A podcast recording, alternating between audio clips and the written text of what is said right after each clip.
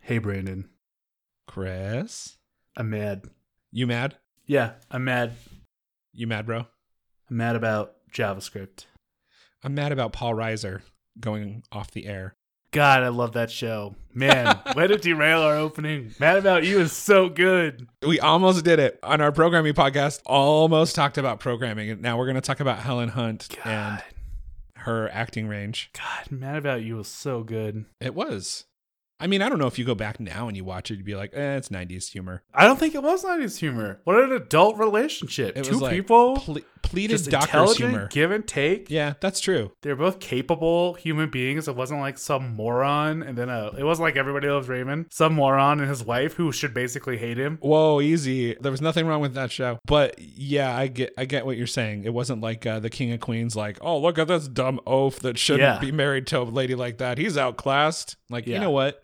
Relationships are a little more complex and nuanced than that. And Mad About You was like, "Yeah, nuance." And audiences are like, "I don't know about nuance. That's not really Morons.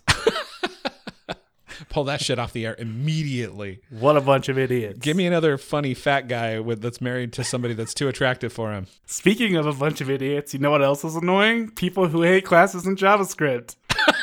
Way to pull us back on topic. Oh man. Uh no, but seriously. Why the hell does everyone hate classes in JavaScript? I don't get it. I mean, I don't. I, I'm actually not very good at staying on top of programming Twitter. Can you roll this up in like an executive summary? Yeah, so I've noticed it recently because of, the, of this like React hooks stuff, which, as far as I can tell, is basically like a bunch of functions that you can use to compose some functionality into a larger function. You could define a component as a function and call some hook that's like use state, and then it gives you some things that you can use as state variables and use effect, which gives you a thing that you can call when you want to perform side effects. Fine, that's cool. I have no problem with hooks in and of themselves. But one of the reasons I see people talking about it so much is they're like, oh, thank God, I don't have to use classes in JavaScript anymore. I never use them anywhere except for making components and they just like they get between me and my fans and it's like what the hell? Are you kidding me? Like or you have this dot state equals something or you have use state equals something and like they look almost identical and also like jokes on you pal hooks are just mix-ins and mix-ins suck. Oh god i'm angry. Uh, well, I think people are mad about anytime somebody drizzles syntactic sugar on something that they've learned to enjoy sugar free. Mm. Frosted mini wheats, fuck that shit. this is a terrible metaphor who sits there and is like god frosted mini wheats i hate these i prefer regular shredded wheat The kind of people that complain about classes in JS, I think. oh shit touche okay good continue I love classes in JS. I love syntactic sugar. I lived in Ruby on Rails. You better just learn to tolerate that environment or you're going to get like syntactic diabetes. Yeah, I for what it's worth, I think both are fine. Like if you want to use functions all the time in your React code, do it. Great. Have at it. For the life of me, I cannot understand all these people getting on their high horse about I hate using classes because I prefer being productive. Like what a false dichotomy. Ooh, yeah, that's a hot take. Yeah. I've used classes before and I found myself quite productive doing so. So I don't know. Like it turns out abstractions can be useful. Weird concept. Whenever somebody gets mad at an abstraction for leaking, that's the most crazy bananas thing I ever heard. Like abstractions leak, it's what they do. You think your steering wheel is turning a wheel? You think that's what's really happening? Do you have any idea what's going on in there? That's not what's happening. You're turning the steering wheel is not moving your wheel. Your steering wheel is sending fucking electrical signals to an electric motor that is interpreting and then providing force feedback. That's a very good point. Is it a leaky abstraction? Yes. Can leaky abstraction still be useful? Yes. That's the tagline. Abstractions better than nothing. Your car is steering for you while maybe dripping some steering fluid or something every once in a while is fine. It's not a perfectly closed system. It's a literal leaky abstraction. Yeah, I love it. People can be mad on Twitter. That's what it's there for. Well, here's what bothers me about it is when people on Twitter get to sort of build a following by being mad. For some reason being mad on Twitter gives you some sort of credibility points that you must know what's going on. If you really dig one layer deeper than just us talking about people being mad about classes, it's the sort of sense of injustice of the fact that people look at the people who get mad on Twitter and assign them some level of credibility and we go, "Well, I'm not mad about it, but I must be missing out on something." And those people Mm. basically drop the quality of discourse because you're not supposed to be allowed to like anything. Hey, I had a good customer service experience. Oh, well, then you really don't know how the world works. That's true. It does make you like I, you can kind of see where it makes you feel like, huh, this person is internet famous. They don't like this thing. I'm not mad about it, but I must not understand it to the level that they do, and I don't want to be that guy. So right. I'm gonna take to Twitter and be mad about it too, and get the the internet fame. I have friends who are friends with famous internet cranks. And I don't love that those people build their fame on being cranky and that they earned credibility by being cranky. But I'm also past the point where I just assume that they're bad people because of it. It's also like a really effective way to market for your training curriculum. Oh, gross. if you have a healthy FUD campaign with your series of Medium articles, and then you end every Medium article with, if you don't want to make all of these errors that I just described and scared the shit out of you with, contact me about training. I'm just saying, you know, if you find yourself doing the majority of your, if the majority of your work conversing is complaining about things, maybe check the value add that's providing to society. okay, so that, that that's my uh that's my just getting that out of the way phase of the podcast. I just have to get it off my chest, yeah get Yeah, on my mind. I get it. I get it.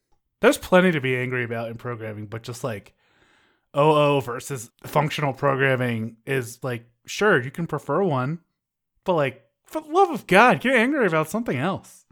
I understand the temptation to speak in hyperbole when you say, I don't like thing. And people go, woo.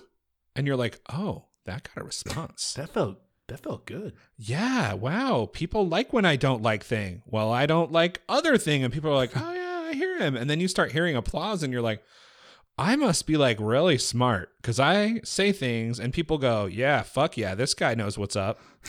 He's saying what we're all thinking. And then before you know it, you're just like Gallagher smashing JavaScript watermelons. This is what I think about JavaScript politics. I don't know. What's he doing? I don't know. I think it's a metaphor. I'm very uncomfortable. Stay out of that first few rows, though. Uh, yeah, if you if you're gonna log on to programmer Twitter, just wear a poncho. Yeah. I guess. Hoist this. Smash. Oh man. uh we've had we've both had a hell of a day. We've had a day, man. So I have a topic I want to spring on you completely without your knowledge. And it's kind of building on some conversations we've had in the past. It's definitely building on something that you gave me some advice about that I've took to heart and actually has sort of altered my career trajectory. And it was the way I saw you conduct yourself at our second job. And it's about the way that you decided to play politics at work. Mm. And you'll probably remember saying this, but I Mhm. remember the time you told me, I've decided that my best political maneuver is to just deliver results. Mm-hmm. And I've been thinking about that a lot lately because I see scenarios emerge at work. Mm-hmm. And I decided to invest in your strategy of just delivering results. And it's not absolutely bulletproof, but man, it is really weird to watch the seas part in front of you when you are a person who delivers results and the storm rages and you see the waves coming for you and then they just sort of part in front of you because you're the person that delivers those results. Mm-hmm. So I wanted to ask you more about like cuz what I know about you is you're actually pretty good at that Game of Thrones shit. you are skilled at seeing the chess moves. I'm terrible at chess. I'm more of a checkers guy. And politics has never really been my thing just because it's it not because I'm morally opposed to it. I think I claim to be morally opposed to it because I'm just not good at it. uh yeah, I do remember that. I remember us having several conversations uh, about politics. But I do remember specifically that one. It's probably worth clarifying that my advice is not, as a general political strategy, always deliver results. Because I, I, I think at that point you're basically just opting out of politics. But there was a period where my strategy was like already granting I am going to have to play politics to be successful at this job. I have made other moves in other sets of circumstances. Some have worked, some has not. Right now, my best option is to deliver results.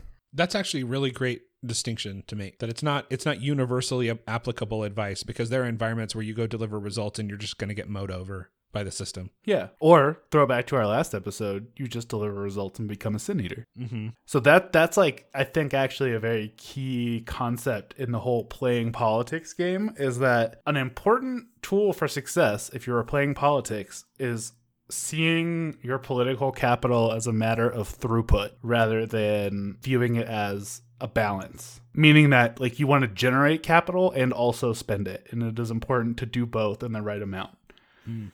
So in that case, like delivering results was a political strategy because if I remember right, the scenario was I am pretty sure that we are doing things the wrong way and no one will listen to me. I don't have like a title to point to uh, or anything. Right, you got no juice. But it was like I'm pretty sure that this is going to cause pain. Like rather than trying to shout down the rest of the room because it was a shouty room, I can win this argument by just being the person who actually does the thing. And then then it's real. And then the CEO can point at it and say, "Well, this thing's already done. Like you want to undo that to do things your way? Good luck. Enjoy not doing that." Uh, and also, like he's the like while you've been sitting here writing shit on a whiteboard and arguing about some theory, this person went over here and just built something and it works. It does exactly what I asked for and it looks good. So tell me again why your strategy is better than his. And that plan worked out pretty well Yeah. for a while. I think I was trying to think of how to answer the question how do you know you're in a situation where leaning to your ability to produce a result is politically advantageous? Mm. And one of the things that struck me was where there is a general sense of frustration among people above you somewhere in the chain that they they look around and they see more people arguing over doing something than somebody doing something Mm-hmm. than than seeing results. mm-hmm. and being the person who produces those results first and uses that as a frame for discussion that's advantageous you're going to you're going to be noticed because you're setting yourself apart Yeah. So I think this is actually a really interesting topic because there's there's a lot of nuance to this one simple idea. Because there are a lot of cases where I would not recommend this. okay For for instance, if you are on a team that all needs to work together on a project that is like bigger than one person, being the person who goes rogue and is just like, I disagree with everyone else, but I'm just gonna do it my way, and then they all have to deal with it and work in my code base. Um, I would not advise that. That that's like a, that's a way to burn political capital, you know, Mhm. if you have accumulated it at that point. But if you've been working in programming for a decent amount of time, you can you can envision these two scenarios. In one scenario, you have a team of people who generally respect each other and like each other, who are talking about how to build something, and they don't agree. And maybe they disagree on principle a little bit, or they just disagree on some implementation details, and they're a bit, at a bit of an impasse. And the result there might be like, let's do a spike. Let's do two spikes and see what, how the results are. And that's different than like I'm just gonna deliver results. And I think that's that's the better approach than just like I'm gonna go rogue no matter what anyone else says and do this thing and then do this thing in a way that is intended to lock everyone else out of having an input into what is happening. mm-hmm. The other scenario is imagine you are in a room with a bunch of people who like to call themselves architects. Oof. and they lecture the entire room about how things ought to be done but they're they haven't implemented any of this. And when they do implement something it breaks without fail. And for some reason your whole team has been pulled into this quagmire of somehow continuing to argue on principle about software that never works And so this was the this was the scenario that we found ourselves in. And at that point, my goal actually was not to ship software at all. I actually didn't care that much about the software. My goal was to cut the other person's legs out from under them by having a bunch of people suddenly look over at me and go, huh, if we just opt out of listening to this guy's bullshit, then we move faster and stuff happens. Yeah. That's good. We should do mm-hmm. that. And after doing that for a while, that started to happen. And more and more people were like, cool, dude, whatever you say, I'm going to go over here and pretend that you didn't say any of it. And like, eventually, we're literally going to put you in a room off in the corner. Yeah. Architect purgatory. Yeah. So I think that's where it's really tricky because I'm just going to deliver results sounds like such a software oriented thing, but it was actually very intended to like destabilize another person, Mm-hmm. another person who was very toxic and harmful to the rest of the team. Again, that's that Game of Thrones shit where you were literally shipping software as a function of a political maneuver to try to like turn over an engineering team that couldn't tie its fucking shoelaces. Yeah. I interpreted it differently. There was like an ethical thing about it. Like I can stand above the political fray by being the person that delivers the results. But I sense the danger in only accumulating that kind of political capital and never spending it. Mm-hmm. I had never heard or thought about this before. Hoarding political capital is itself sort of toxic. Mm-hmm.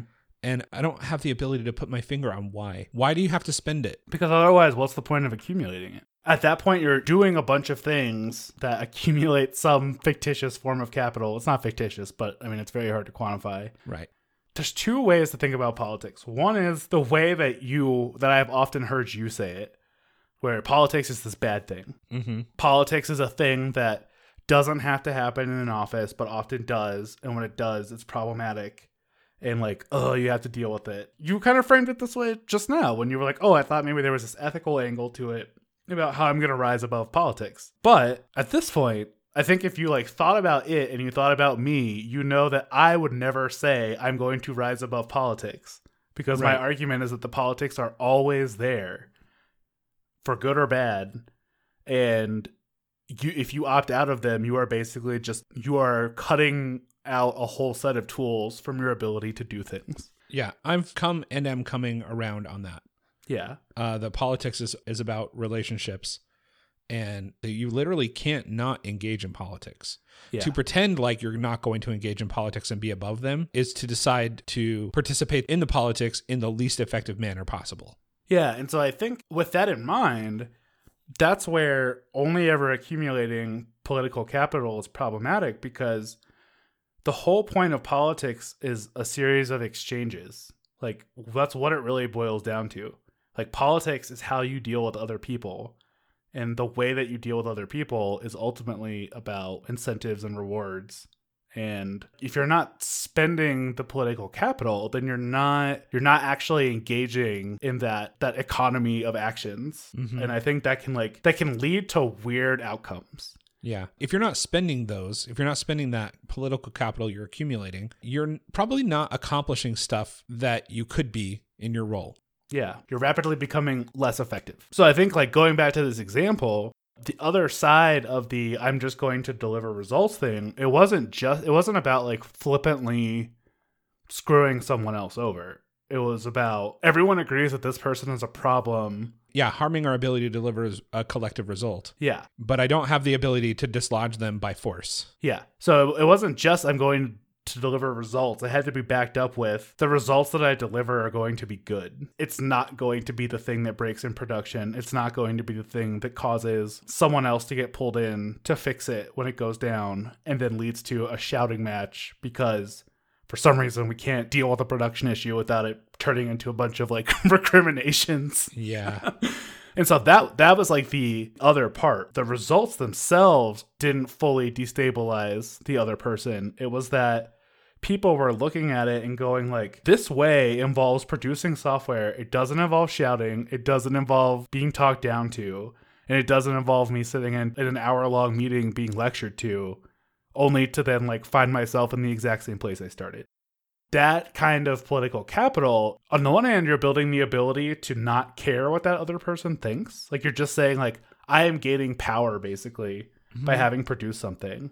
But I'm also gaining real and important trust. It's not like I'm manipulating everyone. It was like you actually we are building trust because if you need help, like we work together, we collaborate, we don't yell at each other.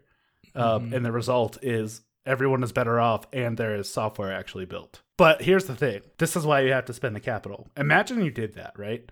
Imagine that you went through all this stuff you became the person that people were looking to and kind of seeing like oh there's a there's a different way we could do this and i prefer this. And you're or that person is gaining clout. And then one day push comes to shove and that person who has been gaining clout stays quiet. And the other person who loves to like throw a fit and stamp their feet wins because that person who you have kind of been putting more and more trust and faith in mm-hmm. just like doesn't show up. Yep. Well, at that point, like, A, that's a huge disappointment. It sucks. It means that the political position has been hurt because, like, you had a chance to kind of put your money where your mouth is and you didn't do it. And morale has been hurt because all of these people, like, you've been winning them over. Yeah. And then when it came time to, like, put that to the test, you just, like, opted out and, like, wouldn't use the allegiance that you had gotten from these people to achieve a good thing. yeah. Can we have one episode of this podcast where I don't feel directly called out? What do you mean? How I don't what do you mean? So this is so pertinent to to very large chunks of my life right now that I actually feel like I can't talk about it too much. It's Oh. too too close to home for me right now. You know, there are lots of ways to spend political capital. You can ask for a favor. You can say something difficult or challenging, but it usually comes in the form of challenging the status quo in some way and saying, "What we're trying to do is not working.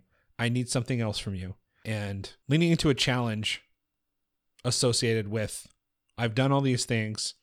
You know me. You know that I care. You know that I Mhm. produce value. And you know that I wouldn't ask if it wasn't important. Mm-hmm. So it's good to keep your powder dry for those moments. But if you don't use them, there's a really good point in there that you lose the capital anyway. Yeah. It's use it or lose it shit. And so there is no point in accumulating it because it will absolutely evaporate underneath you in the moments where you're supposed to actually use it Mm-hmm. and it, and there is ethical use of political capital like you had said where it is in service of achieving a result that benefits everybody around Mhm. you it's possible that politics and leadership are syn- synonymous in many ways because it's really about getting people to come with you on a journey I think I think politics is a necessary but not sufficient condition for leadership. okay that's a very fair distinction to make Yeah. And you can be good at politics and not and be a bad leader. yeah But you probably can't be a good leader without being good at politics. And I, I want to talk to you at some point in the future about separating leadership from other components of the job. But I, I was just so struck by that one comment, and and it it is a, I had not thought about all of this nuance. Yeah. You know what's interesting? I think, you know, Nick Nick's point about politics being basically relationships is very true. But it also can't be true entirely. Like there, there's got to be a missing piece because of the two of us, you're a lot better at relationships than I am, and I'm a lot better at politics than you are. So what's the Mm. missing piece? They both stem from a kind of empathy, yeah. which is I understand what you want. But in politics, you could just literally ask. And in relationships, people are taught to sort of guess. Yeah. I'm not historically very good at the politics angle because I prioritize having a connection. When we talk about relationships, I mean connecting to somebody mm-hmm. and and being connected to them in a way where they know I care about them is the most valuable thing. In politics, mm-hmm. that's not the animus that drives it. In relationships, it's mutual care. And in politics, it's mutual benefit. Yeah. Oh God, yeah, that's such a good distinction. Mutual care versus mutual benefit. You can have really toxic relationships where it's actually mutually destructive, Mm-hmm. but it's a relationship. Mm-hmm. and you can invest everything you have into that relationship. But yeah, with politics, it's where's our mutual benefit? And it's fair to say that bringing relationship relationship mindset into a workplace where fundamentally this is a transaction occurring. Mm-hmm. is extremely dangerous. and bringing a political mindset is much more appropriate because when you boil this all down and you reduce at the bottom, it's a transaction. Mm-hmm.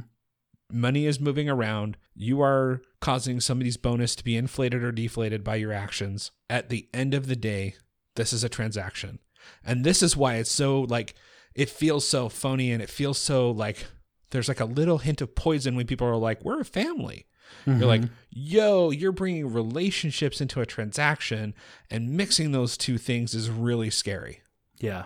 Because you people are very easily confused by the two and you are never confused by the two. I've never for a minute seen you confused by the difference between a relationship and a transactional work relationship except by me who is really good at helping confuse people. Yeah, and I like you a whole bunch. Yeah. It's a problem. I, and I want to work with you again, but I I promise I'm going to confuse you again. I mean, I feel like you've gotten better at not doing that, and I've gotten better at recognizing when you do it. Yeah. So, like, overall, we're moving in the right direction. Yeah, that actually is a really high quality work relationship. Like, hey, Brandon, that's not what this is. Yeah. I think there's something really profound in that. That if people refuse to play politics, a lot of times what they're saying is that, hey, I, I, I actually value the relationship model more than I value the transaction model. And you're like, oh no, you're to get fucked.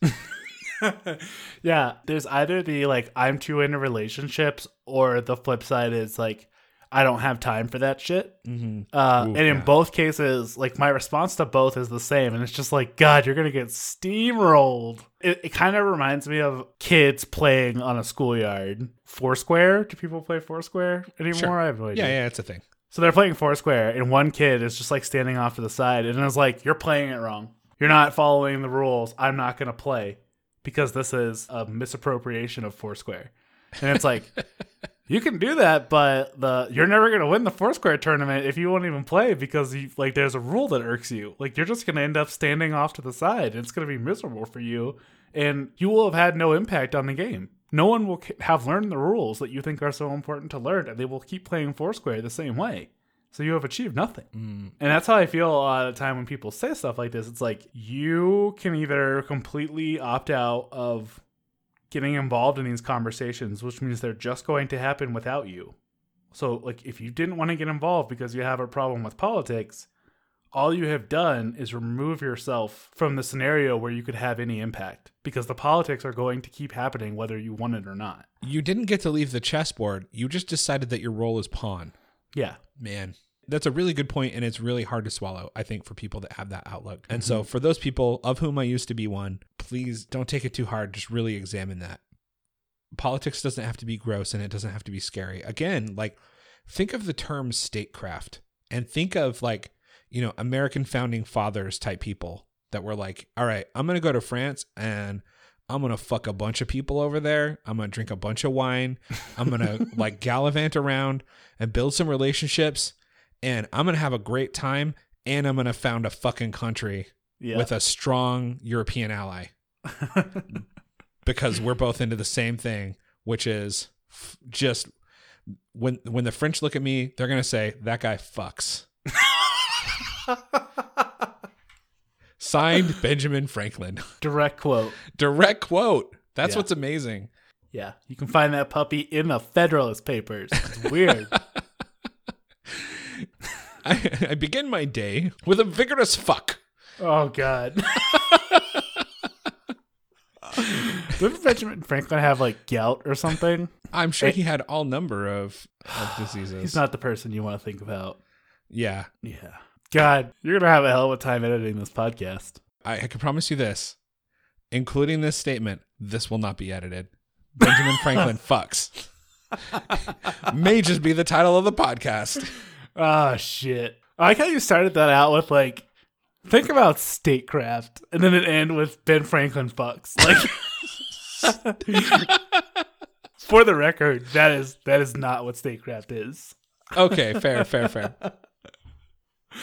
Oh. All right, enlighten enlighten me. You're you're better educated than I am, but I, No, I I, was I thinking of to hear the point you were gonna make. So I think we put a negative spin on politics, and I, I'm just reiterating your point that you, if you decide to opt out of this stuff, you basically choose to be a pawn on the chessboard, and that politics can be quite lovely if you are dealing with people that also understand the rules of the game that you're playing. And where it gets messy is if you have a bunch of people that feel like they're playing different games by different rules. Mm-hmm. When you brought me the idea of my politics here is going to be delivering results, I came into this conversation with my old style of thinking that this was a way to move above the fray. Mm-hmm. And you just pulled me right back in. Right back in. And I really appreciate that because it is not a helpful style of thinking to ignore the fact that there are other people in your organization that are trying to get something done for their Mhm. own reasons. And if you can't if you can't see that, then you can't meet them on their terms. And you're not going to get what you want. And what you want is probably also good for the company. And in fact, if you're listening to this, what you want is probably better for your environment than what the other people are bringing to the table, just on average, because this is an above average group of people. and getting what you want will be better for everyone involved. So I stand duly corrected, sir. it is interesting because in a way that that is what's happening, right? Like you're not rising above politics itself in that case, but what you are doing is you're refusing to engage with someone with someone trying to impose their set of rules. Right? Like the the political arena still exists, but the fact of the matter is there really aren't any rules except for what people define. And so by saying like I'm going to deliver results with, you know, this set of intentions, you're not rising above politics entirely. You're just changing the rules of the game. The game is still there. It's just saying like I'm not going to let this person define what the win condition is anymore. Mm-hmm. Without getting too into national politics, it is fun to see a couple of politicians that I like start changing the rules of it by playing a different set of rules. We talked about this earlier in in a text chat where you see AOC. I love AOC. I love AOC. She is changing the game and people don't understand what she's doing. I know. It's incredible. It she is like, "Oh, by the way, I added a new dimension to this chessboard." And they're like, "Oh." It's called the internet. and they're like, "Oh, that's adorable." And you're like, "No, you don't get it. You just got fucked." yeah. Yeah, like you you won't see it for a while, but you just got left behind so utterly and completely. Yep. It was like when you saw the movie The Matrix, you're like, well, I guess movies are this now. Yeah, that's true. oh man. And do you know so what? true. They were. Yeah. Yeah. It's fun sometimes to see the future. And so if you're if you find yourself in an organization, and this is not an advice podcast for God's sake, but if you find yourself in an organization and you feel like, God, there's so many politics here, maybe look at that as an opportunity. Like, okay, what is it that I actually want to get out of this? What do I want for this place and not just from it? Yeah. And I guess that's the that's the crux of it.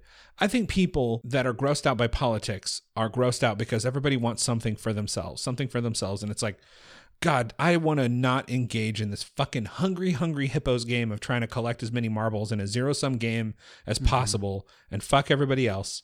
And I know you're going to say the word capitalism. I get it. But if you find yourself in a workplace, usually there is a collective Mhm. goal that is Mhm. sort of elevated and it's not necessarily zero sum within the organization. If you can help the organization make more money, the pie is bigger for everybody.